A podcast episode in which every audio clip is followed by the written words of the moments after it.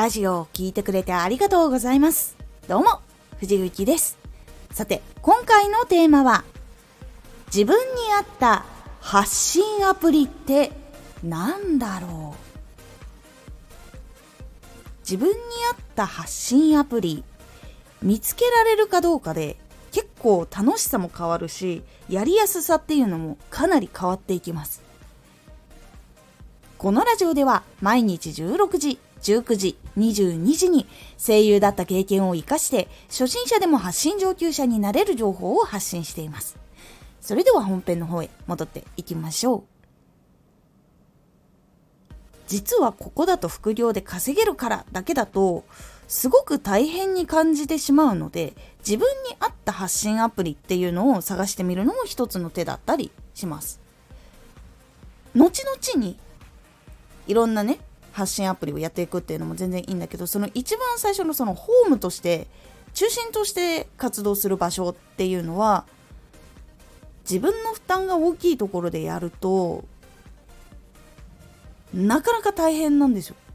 まずそのアプリで成功するために必要な知識技術そういうのを全部身につけるのもまず大変なので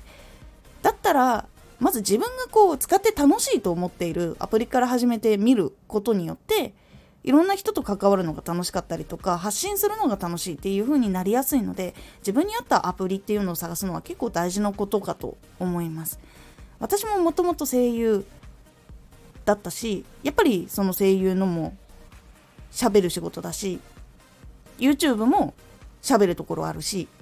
ライブ配信も喋るところあるしイベントアナウンスも喋るしっていうあれで喋るっていうところ話すっていうところに関して私は共通しているところっていうのを選んでいるので今回ラジオっていうのも話すところなので結構やりやすいと感じている部分っていうのはあります。なので皆さんがそれぞれ得意な部分っていうのがもしくは自分がこれをやると楽しいという部分があると思います。それに合ったアプリを探してみるっていうのは結構いいかと思います。イラストとかその写真とかみたいなその目で見るもの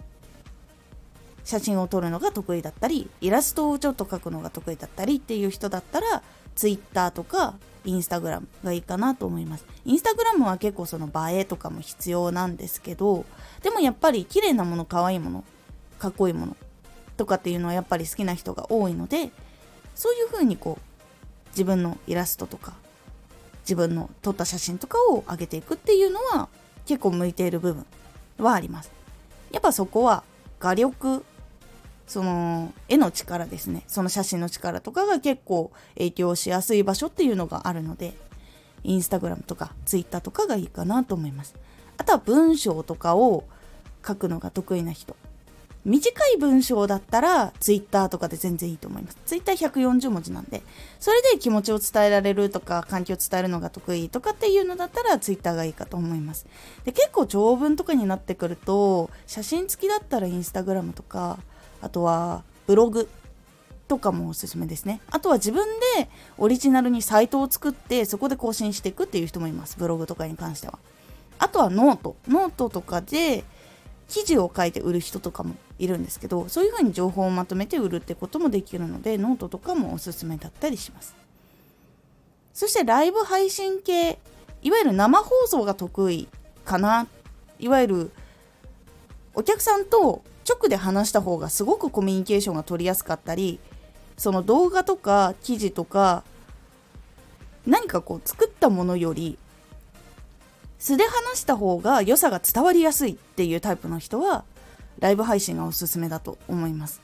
それだったら本当にライブ配信系アプリはいっぱいあるので17もあるしポコチャもあるし LINE ライブもあるしっていう中で自分のアバターを作ってやりたい人とかだったらライブ 2D とかそういうのがあります。いわゆるそのキャラクターにその自分の声を当てるでかつ自分の動きに反応して動いてくれるっていうのがあったりするのでそういうのがいいっていう人だったらライブ 2D 系かなと思いますであの自分の顔を出して大丈夫っていう人だったら、えっと、17とかポコチャとか